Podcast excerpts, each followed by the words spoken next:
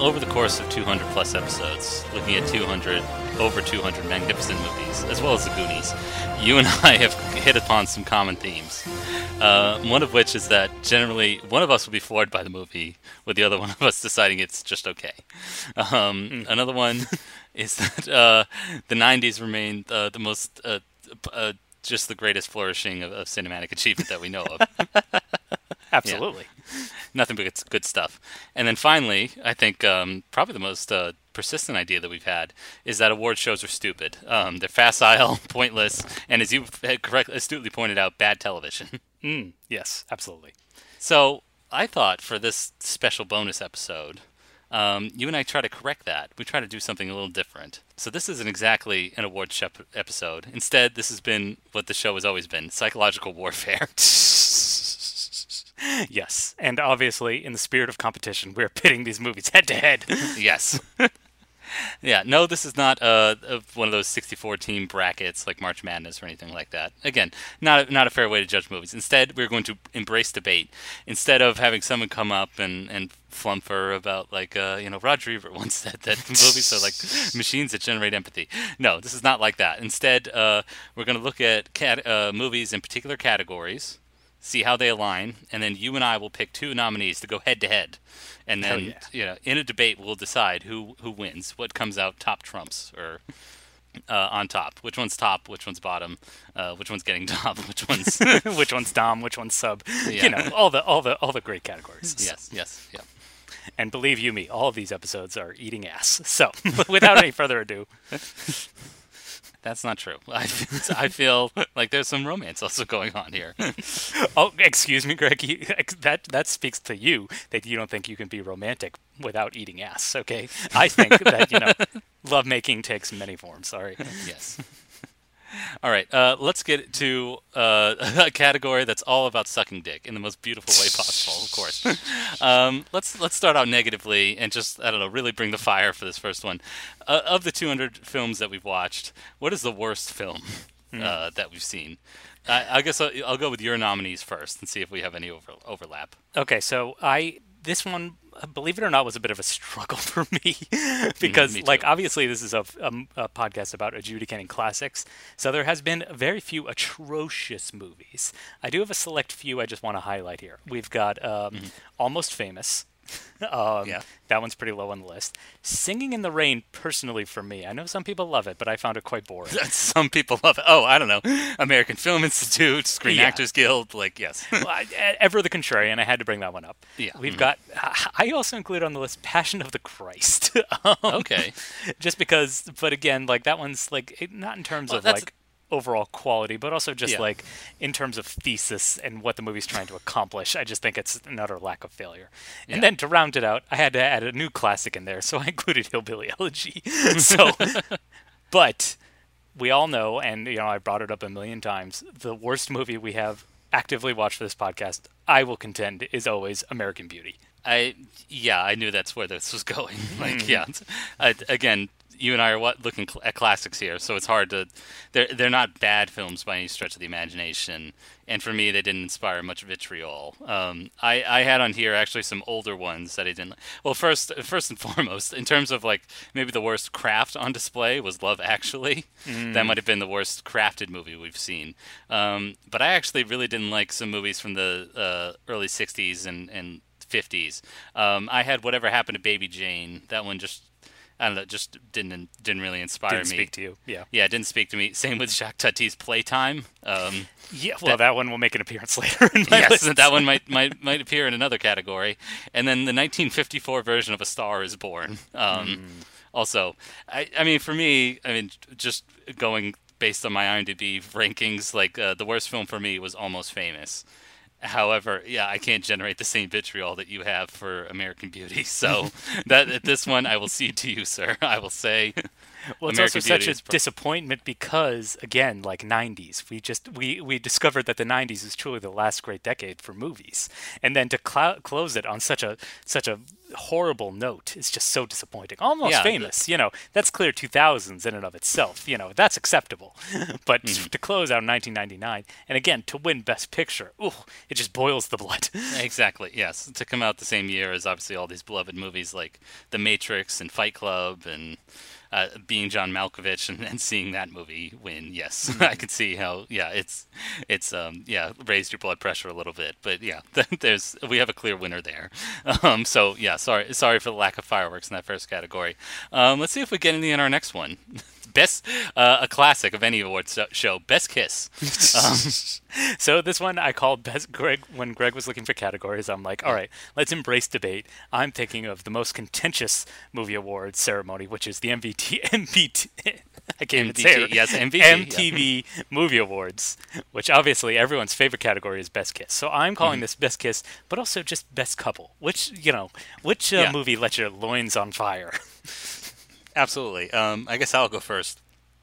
Again, since we are talking about, I, I, I was looking more at chemistry, maybe not that uh, that fire, um, but um, I had Juliette Binoche and William Shimell in Certified Copy. I mean, there is some fire there, even though they don't um, seal the deal, as it were.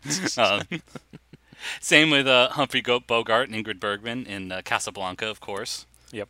That's another one. And just in terms of chemistry, I mean, you can't say no to Totoro and Mei from My Neighbor Totoro. So there may not be any romantic inklings there, but like again, chemistry. Um, but for me, I mean, uh, top. This could be some recency bias because this is one of our later episodes. However, no, nothing for me beat Rosalind Russell and Cary Grant and his girl Friday. I mean, Okay. yeah, See, again, recency bias. I was gonna go clueless because oh boy, Okay. nothing like a little inner family love right there. Let me tell you. I know there was there was something else that really sparked your romantic interest in that one. Indeed. However, it's funny that you went recency bias. I was looking more towards our earlier episodes where we are looking at uh, the romantic films of the 1950s, Yeah. such as Roma- um, uh, The African Queen, which is a big contender for me. But I would say the best romance film we looked at is probably Roman Holiday. Yeah, but uh, it's just so. Yes, they really filmed in Rome or whatever, but yeah, like like a lot of these movies from the '50s, I just found it dull, Oh. and it, it ends on this kind of sour note. Like again, I wanted to.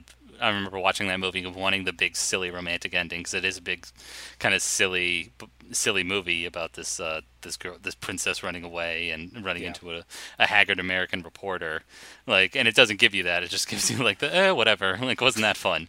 um, whereas it, Rosalind Russell and Cary Grant are always playing ten out of ten, like to the rafters, to the cheap seats in terms of their know, rapid fire, rapid fire chemistry. Good sir, hot crackers, what a scoop. I guess that's true. I guess I can't argue that. Um, I think the other thing, uh, kind of coloring my opinion uh, for Mm-hmm. Roman holidays, because we also watch Breakfast at Tiffany's, which is one Yeah. of the most aromantic movies I think we've experienced for this podcast. Not just what do you because mean, John? I'm sure. I'm sure there was some feelings between uh, Audrey Hepburn and Truman Capote, obviously, or excuse me, it's Marilyn Monroe. What am I saying? Uh, yes, yeah, Not the, not the star, the the story that's inspired by. Uh, Yeah, that movie. inspired by the true friendship. I, I again like revisiting that. I was wondering why um, that movie kind of defined Audrey Hepburn's career when she's so much better in Roman Holiday, and I'm sure she's better in a lot of other movies because that movie is just thumbs down, boo.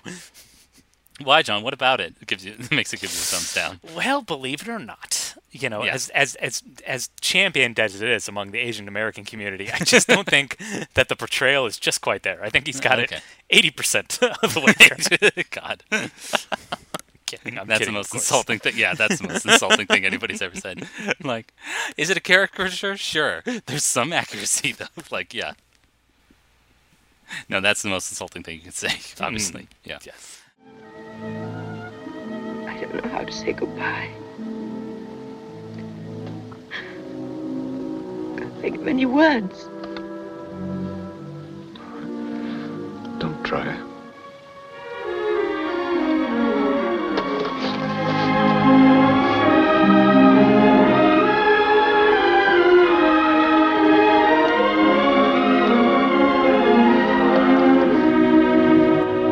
I, I, don't know. Again, not, so far this this one hasn't inspired a lot of fireworks either. Um, we'll just say mine because there's more energy to it. Um, okay, fine, fine, yeah. fine. I'll, Yeah. I'll, I'll, I'll accept it. I'll accept it. Yeah, yeah. Um, I hope you also accept this a surprise trivia challenge. What? Yes. Um, since this is based on the Best Kiss Award at the MTV Movie Awards, John, who won the inaugural Best Kiss Award at the MTV Movie Awards? Can you give me a year? Yes, 1992. I'm gonna go. Um, damn. Uh, Cl- Clueless was too new. Damn it. I don't. Yeah, Yeah. I'm out of ideas. It's it's a tough one. It is Macaulay Culkin and Anne Chlumsky in My Girl. What? Yeah. What? the teenagers were clamoring over my girl. well, that's a, yeah, that's the thing. I, I don't know what the key age demographic was for MTV in 1992. I think by then people already started complaining that complaining that music television didn't play music videos anymore. and yeah, I remember it being a very awkward first kiss between them. And um, that's not that's not people's biggest impressions. That's not, not what they were left with uh, from the movie Okay. My Girl. But yeah, Good to know. Good to know. yes, yeah. Wow. Fun trivia. Okay. Mhm, yeah. right. Our next category. What are we thinking? Well, I mean, we've, we've been kind of negative in looking at the worst. Um, how about we turn it into something positive, huh? Let's let's get a little campy. Let's let's derive some entertainment value, even if the movie doesn't uh, uh, deliver in all in all areas. I'm talking kitsch comedy classics here, John. Which are the one that I don't know, you derive the most, let's say, unintentional uh, entertainment out of? What's the one that you know may not have uh, won you over uh, critically or artistically, but instead in, in kind of its uh, datedness or, or Well, it was it was a close call because they and they're both from the 70s. So, and they feel very much like 70s movies and you know, that's a very kitschy decade. So, it was either um, and again, they these are two films that really rhyme. There's a lot of like, you know, kind of like poetry between them. It was either the Barbra Streisand version of A Star is Born or Logan's Run. And so obviously watching those back to back, you know, you're probably confused on which one's which. But I'm going to have to lean into Logan's Run for Boxy the Robot. Yes, you're right about the robot. Got those were my top two contenders as well. However, I can't get over their the romantic getaway pueblo um, and just what a wonderfully designed home that is. Ugh, this is yeah, this is a tough one. Those are the two two ones. I also had um, Meet Me in St. Louis uh, for the wonderful uh, Halloween scene where you go to people's houses, knock on their door, and scream "I hate you." That's, you know, a classic Halloween tra- Halloween tradition yeah. that lives on to this day. Absolutely. But I think you're right, like in terms of like kitschiness, because I also thought it was a sci-fi movie out of the '50s, the way it's like directed and how like histrionic and ridiculous it is. Yeah, it's got to be Logan's Run. I hmm. mean, based on the costumes alone, the costumes also make it. well, again, we have yet to see Zardoz, so maybe Zardoz will take that crown. Maybe that's day. it. Yes, yes. Yeah. And uh, I don't know. Maybe we'll have to play the two films simultaneously, and maybe um, Barbra Streisand's like seven-minute prog rock anthem at the end is also like is what puts it over the top. There you go. Yeah. All right. Um, next up, let's talk um, most pleasant surprise. Since we're staying in a in a positive direction, what Yeah, what yeah. movie would you say was the most pleasant surprise for you? Yeah, you weren't expecting you to like, like, and then all of a sudden you're like, "Ah, a revelation. Yeah, um, because let's let's be honest, you and I go in with like preconceived notions. We either look forward to ones or like not so much. Um, I got to say, some of the most pleasant surprises were uh, Beauty and the Beast. Like I didn't expect to get my pants charmed off uh, by that movie. Um, also, also Malcolm X. I thought, oh, this is going to be a three-hour like bloated, ridiculous movie. That was also great. Same with Babette's Feast. Um, and then Halloween, which I thought would just be a, a typical slasher movie. Instead, it's a wonderful suspense movie. But um, none surprised me more than RoboCop. That is that is such it's such an exceptional movie, especially with the way it's lauded by Gen X and all these dorks who like you know think like who literally want to live in the TV and go back to you know the Goonies and I don't know basically see Stranger Things as reflections of their lives. Like yeah. I thought it was just going to be another like nostalgia trip, like not as good as people remember it, but no, it is as good as uh, Oh, okay. as stated. Yeah, so that was that was the most pleasant surprise for me. All right. Well, I'm going to save that one for a later, uh, later topic. Okay, But all for this one, I was going more for you know because we watch a lot of uh, art house films for this podcast, and so you know you always go in expecting what an art house film quote unquote is, and then you can always be kind of pleasantly surprised about what that is. And for me, the one that kind of got me out of that mold or got me out of that way of thinking was probably Paris, Texas because you Ah. know that one's kind of like setting you up to think it's one thing and then it turns out to be something very very different.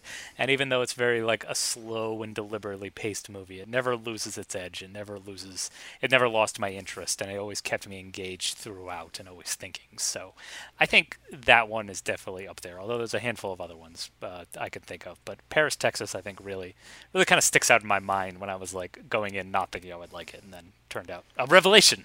Yeah, put, I- my, yeah, put I'll- my quote on the box. A revelation.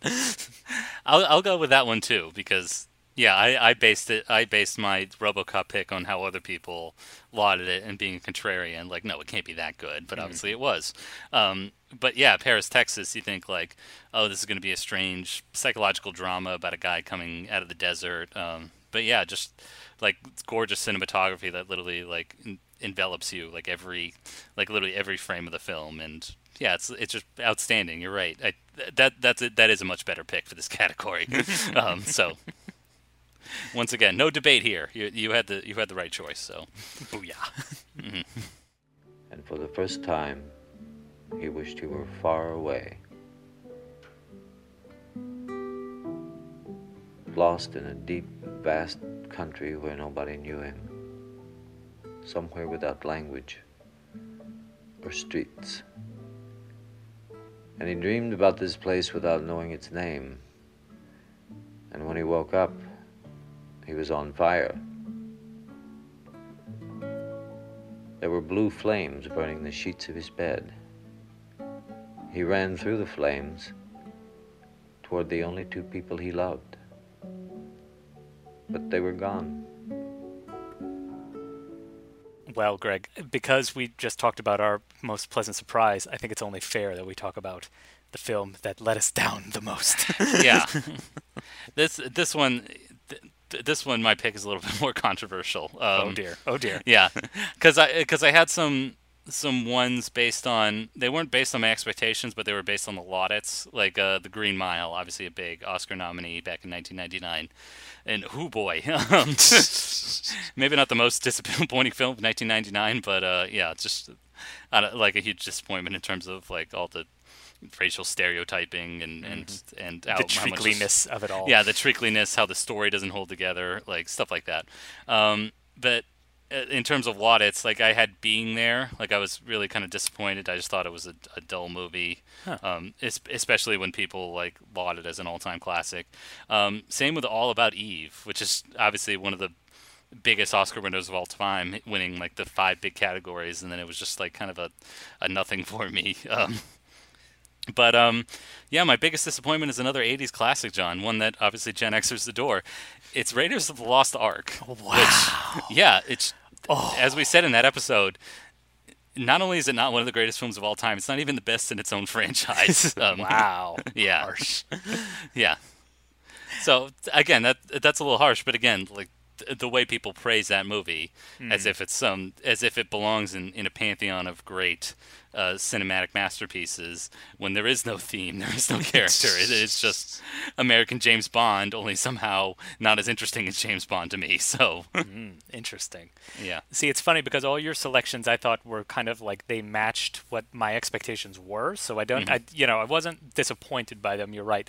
I think we talked to the fact that it's like, do they live up to their reputation? Maybe not so much, but they still kind of like fit it. For me, um, I went with a few of the musicals because I like musicals, and then when they let me down, it, it feels all the worse. So I included in my nominees uh, America in Paris and The Sound of Music. I was hoping that I would like those more. I did not. I found both of them quite boring. Um, another big one for me was Barton Fink. Because we love the Really? Coen brothers, and you know they, they can do no wrong in our eyes. But unfortunately, I think with their comedy, they're much more miss than hit. Unfortunately, so um, I included Barton Fink just to get one of the throwbacks, like one of the earliest episodes we ever did.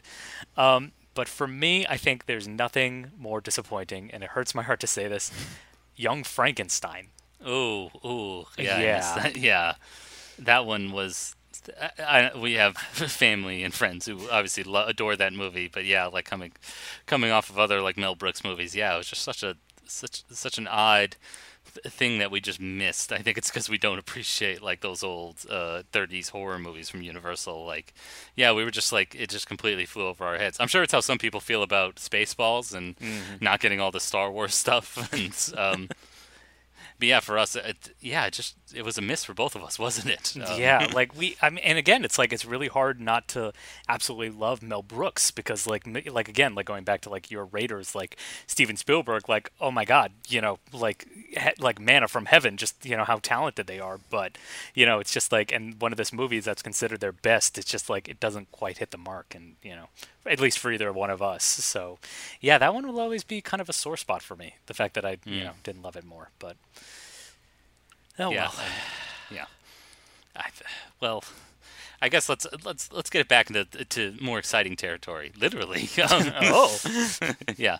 I guess our next our next category is one you picked most exciting. I guess the the one that kind of grips your attention because we looked at a lot of films that yeah are like artistic endeavors, but they are 20, 30 plus years old and not made for today's audiences or attention spans, so they may not grip you in the same way. I think this is a good category in saying like of all the films we looked at, which one will actually hold your attention the longest. And Yeah. um, yeah, for me, uh, I I went with the most obvious one, like the most contemporary movie we looked at, Mad Max Fury Road.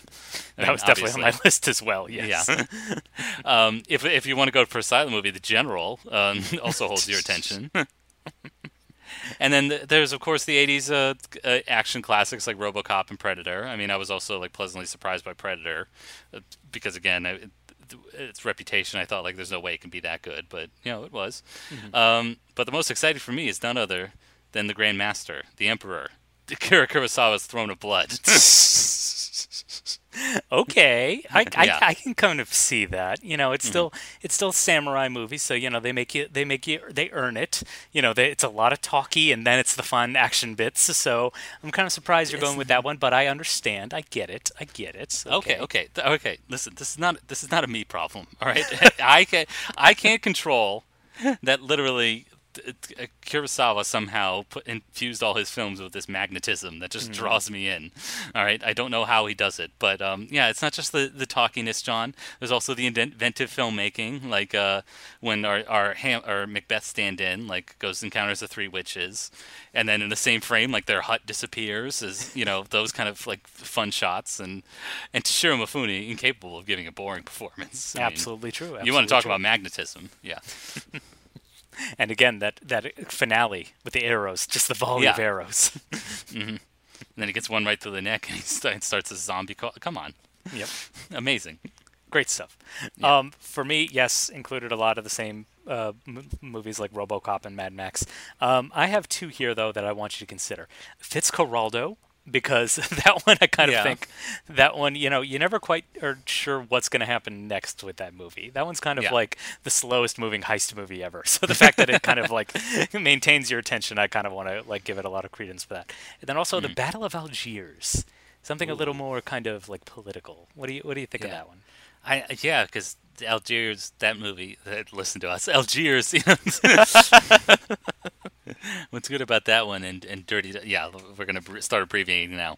Um, but um, yeah, the Battle of Algiers. Yeah, there's a lot going on. At, not just the documentary filmmaking, but you can also say like, oh, there's a, there's a rich history behind this too. Eh, Yeah, that's good. We could say the same of, of another movie we looked at called Z, which is also a, a French-produced movie about political strife and upheaval. Yeah, ooh, that's a that's a good one. But no, it's come on, John. There's it's still no Kurosawa. You're right. I can't. I can't argue. All right. Yeah, Look, you know, no, you won't argue. You won't because you know you won't win. you're right, Greg. I'm sorry. I'm sorry, senpai. Yeah.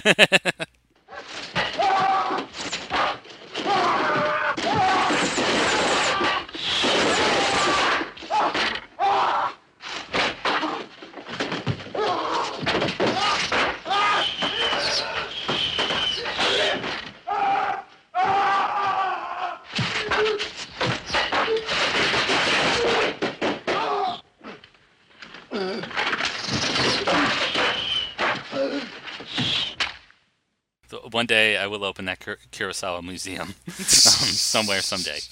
Okay.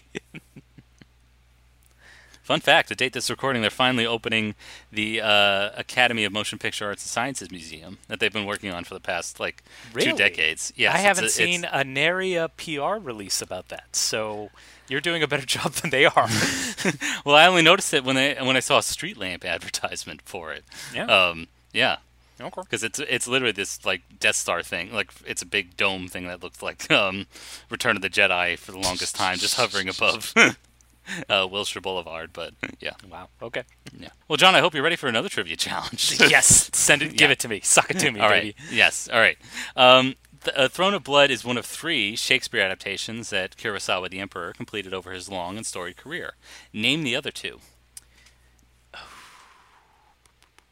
See, the problem is, I can name the westerns that were inspired by his films, but I can't remember the actual like the the originators. The uh, Yes. Ooh, okay. I assume he made some adaptation of Hamlet, Mhm. and I'm gonna assume that's Ikiru, um, or Ran. No, Ran is one of them, but I don't Okay, remember what. I'll give you that, yeah.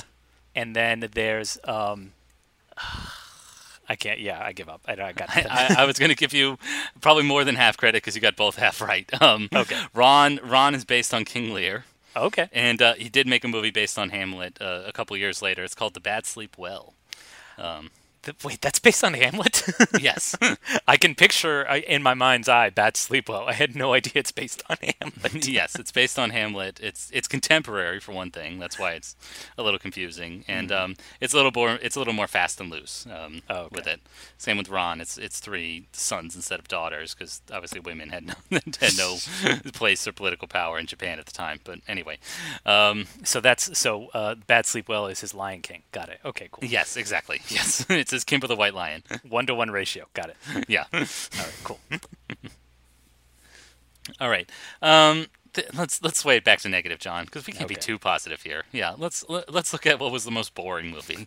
Um, yeah. So this one, I, I I said we have to do this one because again, we watch a lot of art house movies, and I'll be honest, like I had to go back into my memory palace to figure out, all right, what movie did I fall asleep to the most? because there's a few movies where I just like they could not hold my attention, and I just could not stay awake, unfortunately. And so um, there's a few options. Uh, there's The Searchers for one.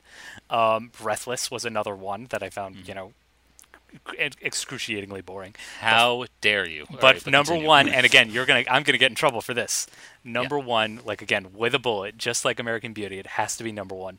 The rules of the game. I could not keep my eyes open for the rules of the game. That movie had nothing for me. I felt nothing watching. Okay, are you done? Are you done with your time? Are you done with your time? All right, Yes. good, good. Your mic is cut off. You're done. All right, because the, the rules of the game. At least there's juice there. All right. Mm. At least there's there's juice, um, which I can't say for uh, Antonioni's blow up. Um, Mm. Now and now, granted, that's that's toward to be expected. He's he's a director with a lot of long, slow movies, and and we could also we brought this up earlier. Jacques Tati's Playtime. yes, playtime. yes. yeah. I was trying to I was trying to avoid doing overlaps like that, so it's like, Yes. we could put playtime into a lot of categories, but I'm gonna Yeah. I'm gonna keep myself at bay. Yeah, th- I had another nominee here that that doesn't feel fair because I said earlier that Kurosawa has this magnetism to his films that attract me. This director has the exact opposite effect. Like the poles are reversed, and it's Fellini, and it's eight and a half. Because I literally did fall asleep during that movie. The two, the first two attempts, I tried to finish it. Um, so, it's- but but that's again that's a me problem. That's not. Yeah. I, I don't think that's that's on Fellini. That's that's this particular critic. Um, however, none of them bored me as much as uh, this one that still gets lauded to this day. All the President's Men. Oh, Yeah. I forgot we did that one. That was even in the running for me. But now that I'm thinking about it, you're absolutely right. It's it's a very, very, very slow movie. But again, like as we discussed on the episode, uh, like ooh, time machine, um, you know, that's kind of the point. It's very much about procedure, and you know, it's not trying to be histrionic at all. It's you know, just the facts, ma'am. Dun, dun, dun.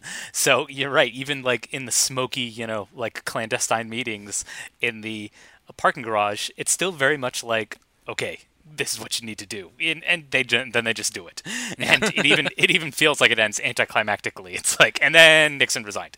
Yes. So Well, th- this was going to be my counter. My counter to you, John. Um, is there a murder at the end of All the President's Men? No, Is there one at the end of all the the rules of the game? fair point. I can't See, argue. there's juice. There's juice in, in all the rules in the rules of the game. You're right. I was going to say I was right. combine the two. All the rules of the game. all, the, all the president's rules of the game. okay, yeah. See, the problem is they need to remake. Greg, all right. Yeah. Again, this is why Hollywood Hollywood needs to hire us. Billion dollar idea. Mm-hmm. Remake All the President's Men. Written, directed by Aaron Sorkin. Boom. Done. Ah. Brilliant. You know he's tried. You know I, he's- I don't doubt that. no, John, don't speak this evilness with words. Greg, I thought Greg, I thought you loved it. I thought, do you, do you have contempt for this country? I yes, I do. Um, it's, it's an obscene country. Um, it should be demolished. It should be taken away. Its its empire should should be reined back in. And um, yes, we should institute. Uh, President Xi can't uh, can't take over our country fast enough. Yes.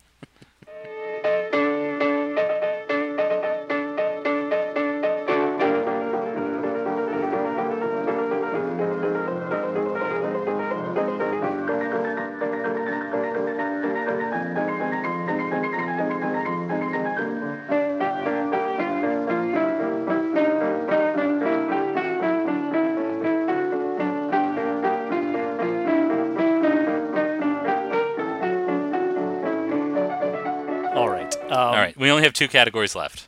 Thankfully, they're both positive. Um, Well, I have I have three categories. I don't know about you. Oh, really? Okay. All right. What's the one I'm missing then? What's, so I have next? I have um I have best film, uh, worst picture winner, best film we saw for the first time, most mainstream film, and most experimental film. Okay. Oh, right, right, right. I didn't have those down. Okay. Um, yeah. Let's do the let's do the experimental film because I had a hard time coming up with nominees. Okay, all right, got it.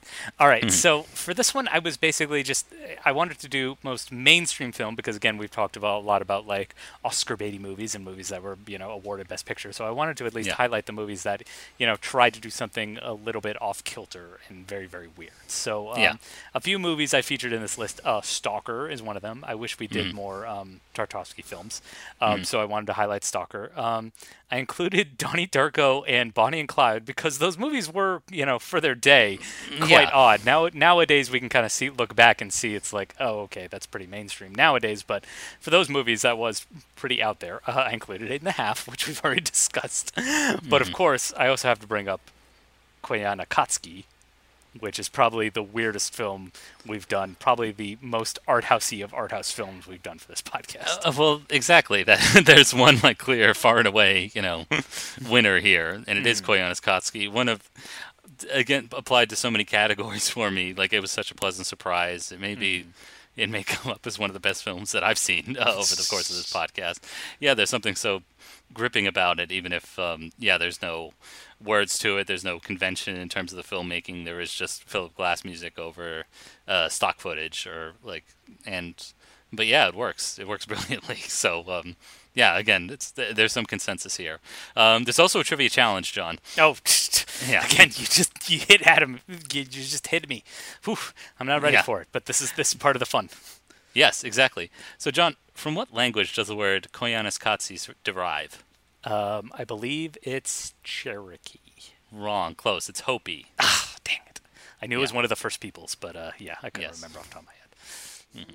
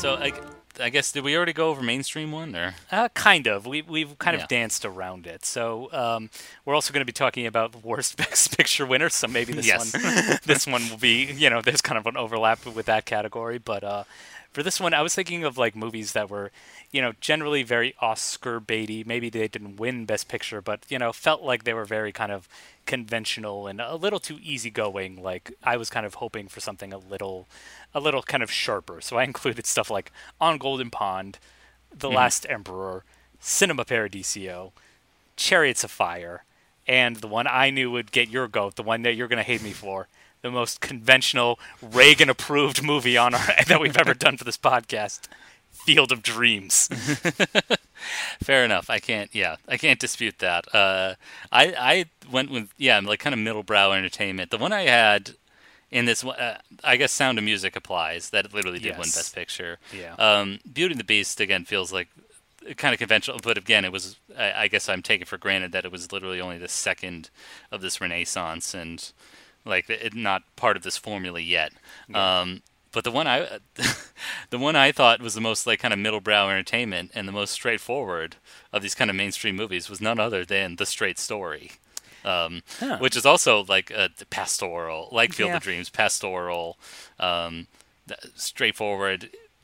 There is the magical realism of Field of Dreams, but yeah, it's still like very cons- conventional and conservative, and it's kind of like Yeah, and I guess I guess the reason why I didn't include the straight story because like it's almost too straightforward. It's too Yeah. there's not there's nothing really much there besides the mystique that the filmmaker obviously brings to you know the the potential of him doing this movie. You're right. There's not enough like at least with the Field of Dreams, we can argue about the politics of it to a certain extent. Um, I guess also like I, I guess I call it mainstream. What I'm really railing against is the boomer the boomer favorite. I guess Yeah. is what this what this category can be called. Which the straight story feels, you know, like yes, it's it's good heart good-hearted family entertainment, but there's still not enough there to really kind of like feel any way about it, I suppose. Yeah, and and it kind of depends. Like you could see some sinister stuff under like Field of Dreams. Um, I'll I'll confess to still like you know being won over by having a catch with your dad. like you know so.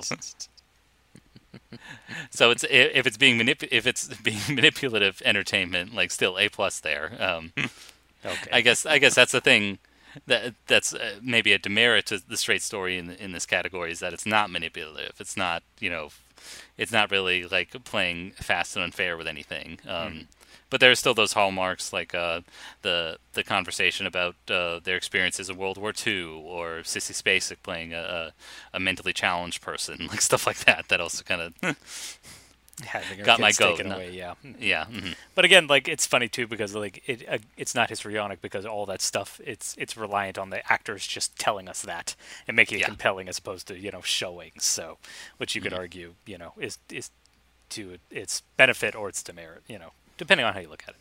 Yeah. Um.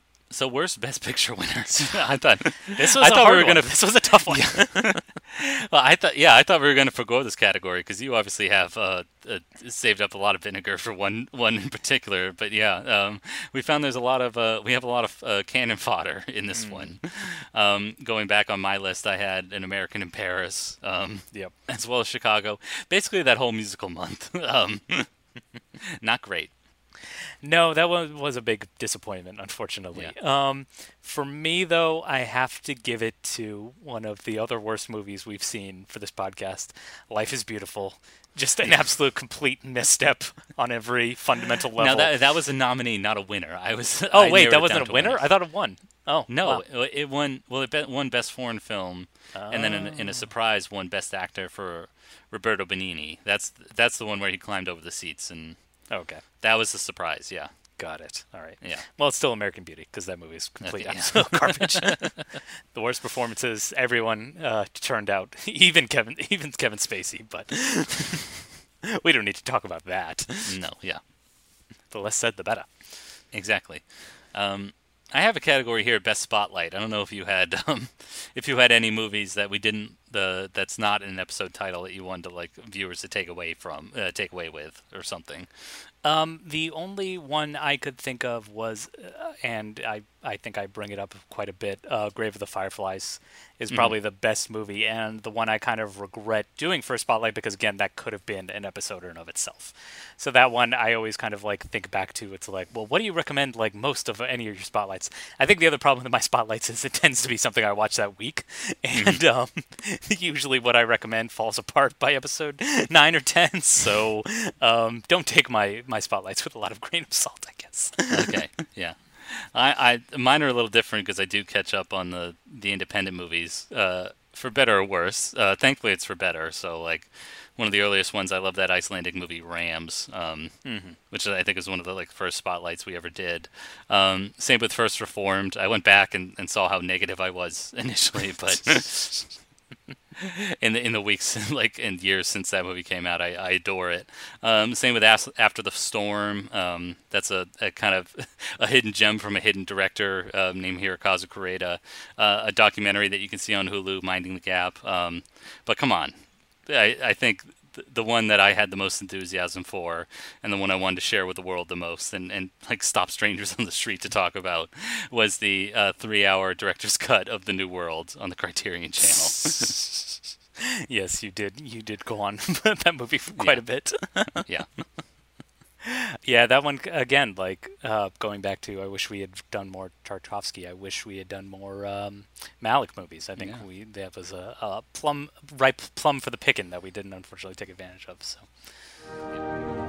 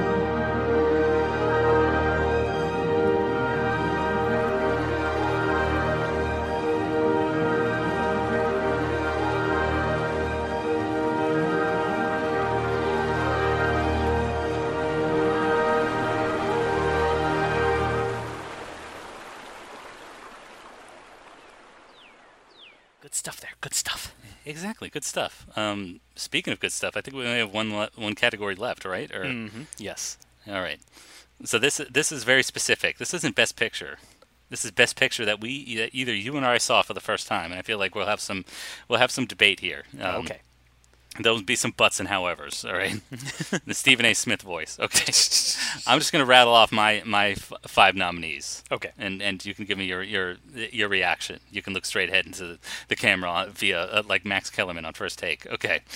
Um, I'm going to give you my most incredulous uh, Tucker Carlson face. all right, are you ready?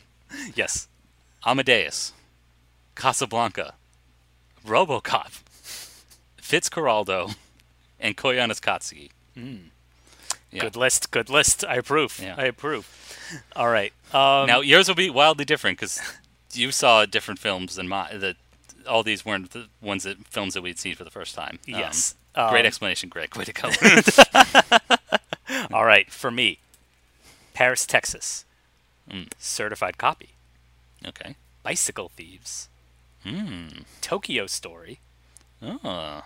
Incendies. Ensemble. Okay. Yes. I'm surprised I didn't see Psycho on that list because you you adored Psycho. I but did adore Psycho quite a bit, but that one Yeah. felt a little too, uh, like again, mainstream. It's obvious, yeah. So I, I guess we should I, I s- we should also clarify that like two of the movies we've seen uh, that we profiled for this this podcast, Full Metal Jacket and Psycho, are like among my top five all time favorite Yeah. movies. And yeah, And of course, obviously, yeah, I didn't include, uh, you know, Metropolis, uh, My Yeah. Dinner with Andre, you know, um, Who's Afraid of Virginia Woolf, Amadeus. Those are all movies that are like in my top 10, my top 20. And obviously, we watched it so that I had an excuse to talk to you, you about it. So, yeah. yeah. Uh, John, speaking of which, we got to narrow it down to one each. Mm-hmm.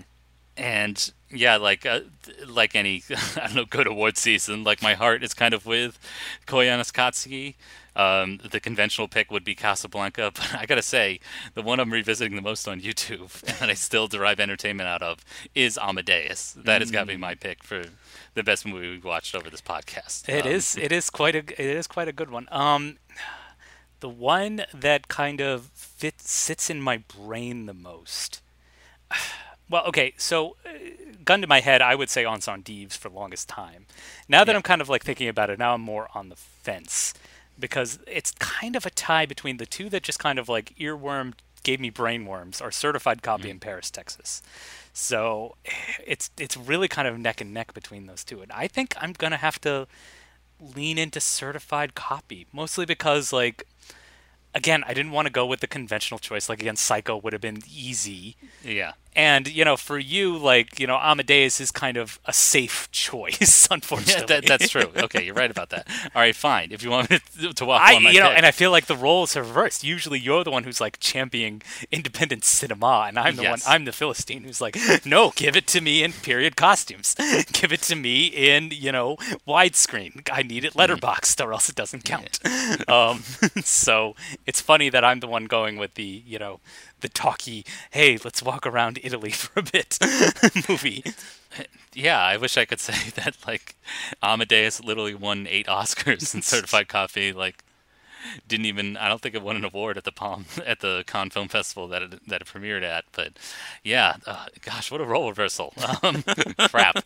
All right, how do, I'm on the back foot. How do I how do I how do I win win you back? Well. Shoot, I can't win you back because you already you already love this movie. You already adore it. Yes. Now, granted, Amadeus is pulling in everything that a movie can be in terms of costume, sound, Yes, performance, writing, uh, just editing. taste because it's about classical yes. music. So you know you already know it's good. Uh, well, in terms of integrating into the the drama elevated art versus the vulgar. Is There's that true. too. Yes. There's religious devotion versus uh, uh, hedonism. A study in There's- contrasts, Yeah. conflicting Uh, characters. Yes, there's the complete uh, dismissal of history and accuracy. besmirching good people's name, accusing Yes. Salieri, a completely innocent man, of murder. yeah. and also showing him as a celibate freak instead of a, a father of ten. Yes. a guy who also had, he also had a mistress too. So that's That's he, he was a real human. He had a real human blood pumping through his veins. oh, but yeah, the the enigmas of certified copy though. Mm-hmm. Yeah.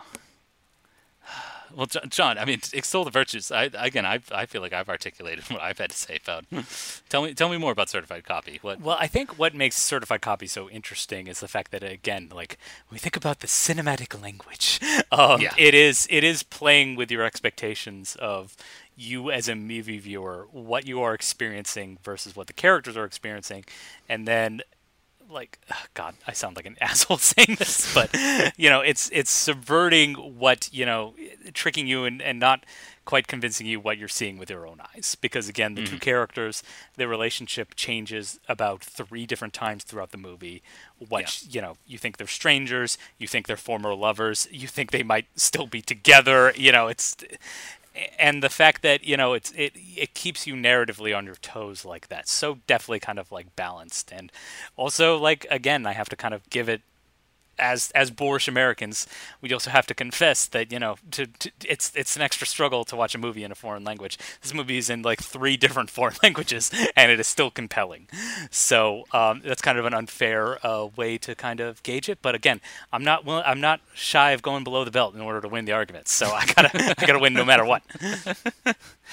You're right. It it some somehow it does like it makes even you and I, the most cynical, savvy like moviegoers of all time, like kind of question things and and really, yeah, it does catch you by surprise in that way. Um, however, John, is it mainstream enough? We're talking about mainstream and exciting movies. Like, is this is that what we want to leave people with? Is that what we, you know, it's- which which is the one that we have to say like.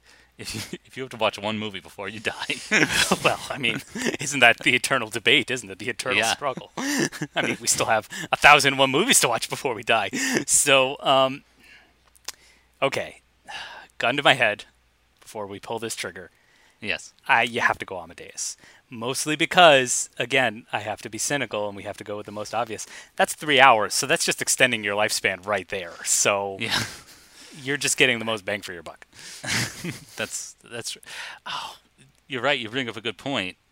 The three-hour one is the director cut, which probably isn't as good as the original. Mm.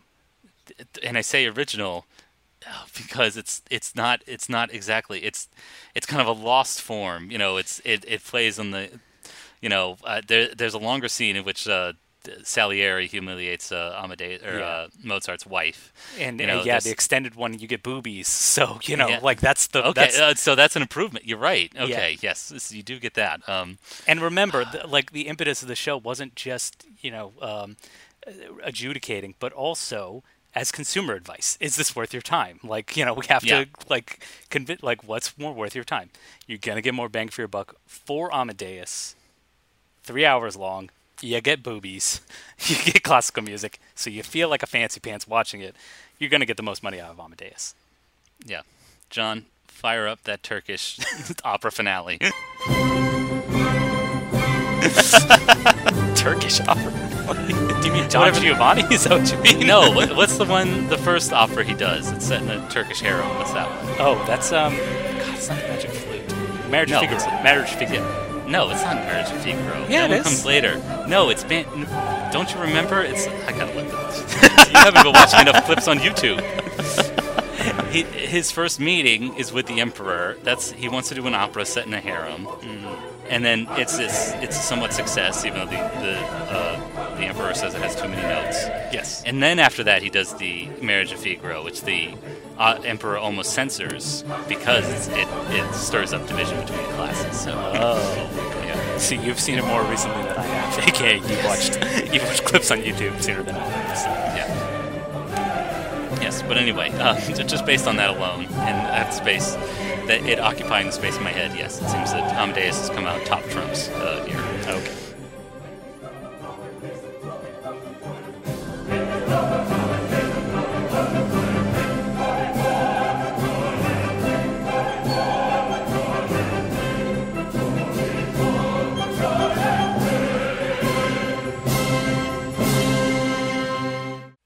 There's too many damn good movies that we watched. Um, Psycho, Full Metal Jacket, RoboCop, um, Certified Copy, uh, Incendies. Uh, the only Koyaanisqatsi. one I wanted to highlight, and again, I think it's a little contentious, Paper Moon. I really like Paper Moon. Oh yes, Paper. Moon. Yeah, Yeah. that that that seemed to be the one you you had kind of closest to your heart. Um, That's my guilty pleasure. yeah. I'm a Bogdanovich f- sexual? I don't know. I do- well, I mean, I guess that, that concludes our award show. Again, I, I hope it's was more exciting than any Oscars or for a- Emmy telecast you've ever seen. In your I life. guarantee it was. 90% sure. Yeah.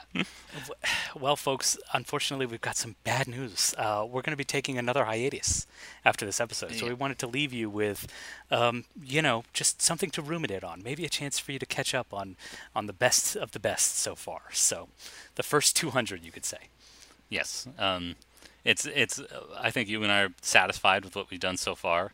Um, it's a little scary because the last time we went on, a hiatus, um, there was a catastrophic outbreak of uh, SARS-CoV-2. so um, Yes. yeah, who knows? God, who knows what's going to happen with this? Uh, well, that's that's that was dramatic irony because the reason why you know COVID hit was because we had so many plans and then it destroyed them. Here we're just taking a hiatus because we have no plans. We're just tired. so No, it, I've we've got plans. Like uh, I've I've got something. I'm moving house very soon with unreliable internet. So um, yeah, now as a homeowner, I can't be doing childish things like podcasting anymore. and and frankly, we've conquered the medium. Honestly, like Yeah. we've we've done everything we set out to do. Frankly, Exactly. So, and and for people to expect more, well, I mean, that's that's your problem. So Again, a you problem, not a me. It's not a me problem. yes, exactly. See, John, we can't be throwing out this this podcasting lingo, this uh, this industry inside speak. And just when we were about to seal that deal with Ringer, or uh, sorry, what's another Gimlet? I don't know. yeah. Who owns uh? Wondery, Wondery, Maximum Fun. Yes, uh, exactly right. Um, God, remember how different the podcasting air like world was when we started? uh, yes. And look at it just passes by. That's what makes it Everybody jumped in their Ferraris while we continue in our in our You know, 20 year old Subaru. You know what we are? We're the Sparks Brothers of podcasting. That's what we are. Okay. Yes. We're experimental. We're we're indie. You know, we're weird. We're obviously not talented as they are, but No. And uh, I think we'll have a, a our uh, at the we'll have a reckoning, not a reckoning or something, but uh, oh no, there'll be a reckoning. Just not a, not a good one. that'll make that makes it sound sinister. Um, no, but a, a, a 20 years later appreciation, also also uh, foisted on by Edgar Wright. So yes. yes. He'll be our champion. yeah, He'll be the one who will pluck us out of obscurity. yes, yes. Check out Last Night in Soho. coming, hopefully coming to a theater near you. Not that we know, because uh, yeah, it's not out yet. Just for this Yes. recording, but I don't know. The reviews have been kind of, uh, but well, whatever. everything has. Like, Yeah. I don't know. It's just people. I, I feel like out of everything out of the Toronto Film Festival, people were just mad that their screeners weren't working. Oh, yeah, they're like, that's true, actually. You're right. Forget it. I read that AV Club like, oh, half and half. I can't. Ex- I can't accept. I can't abide by this. Yeah, and with the opening night uh, movie being Dear Evan Hansen, like the uh, yeah, the knives were out. So An auspicious warning.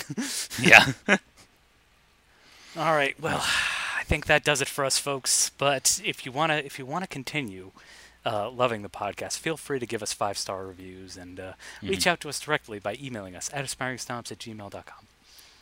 yeah, and um, follow us on social media. We don't post there much anymore. No. But um, yeah. If you want to support the show, basically, um, if this is the, somehow the first episode you've listened to, and you thought these guys are great, Where were you? That's what I want to know. I, I don't know. Again, not not the most uh, stranger things have happened. So um, Okay. yeah, give us a follow on social media, and again that review on uh, on uh, Apple Podcasts or Stitcher or Spotify just mean the world to us. So Exactly. yeah, your validation does mean a lot to us. It's, it's cynical. It's not the only thing, but it is nice. It's definitely up there. yeah, I mean, after all, like in this modern age, where else are we supposed to get our validation? Where else are we supposed to feel self-actualized except on the internet, in numerical numbers with little hearts next to words? of course. Yeah. So even though we won't be there for the rest of uh, 2021 or so, keep aspiring. Yes. And until next time, we'll be seeing you.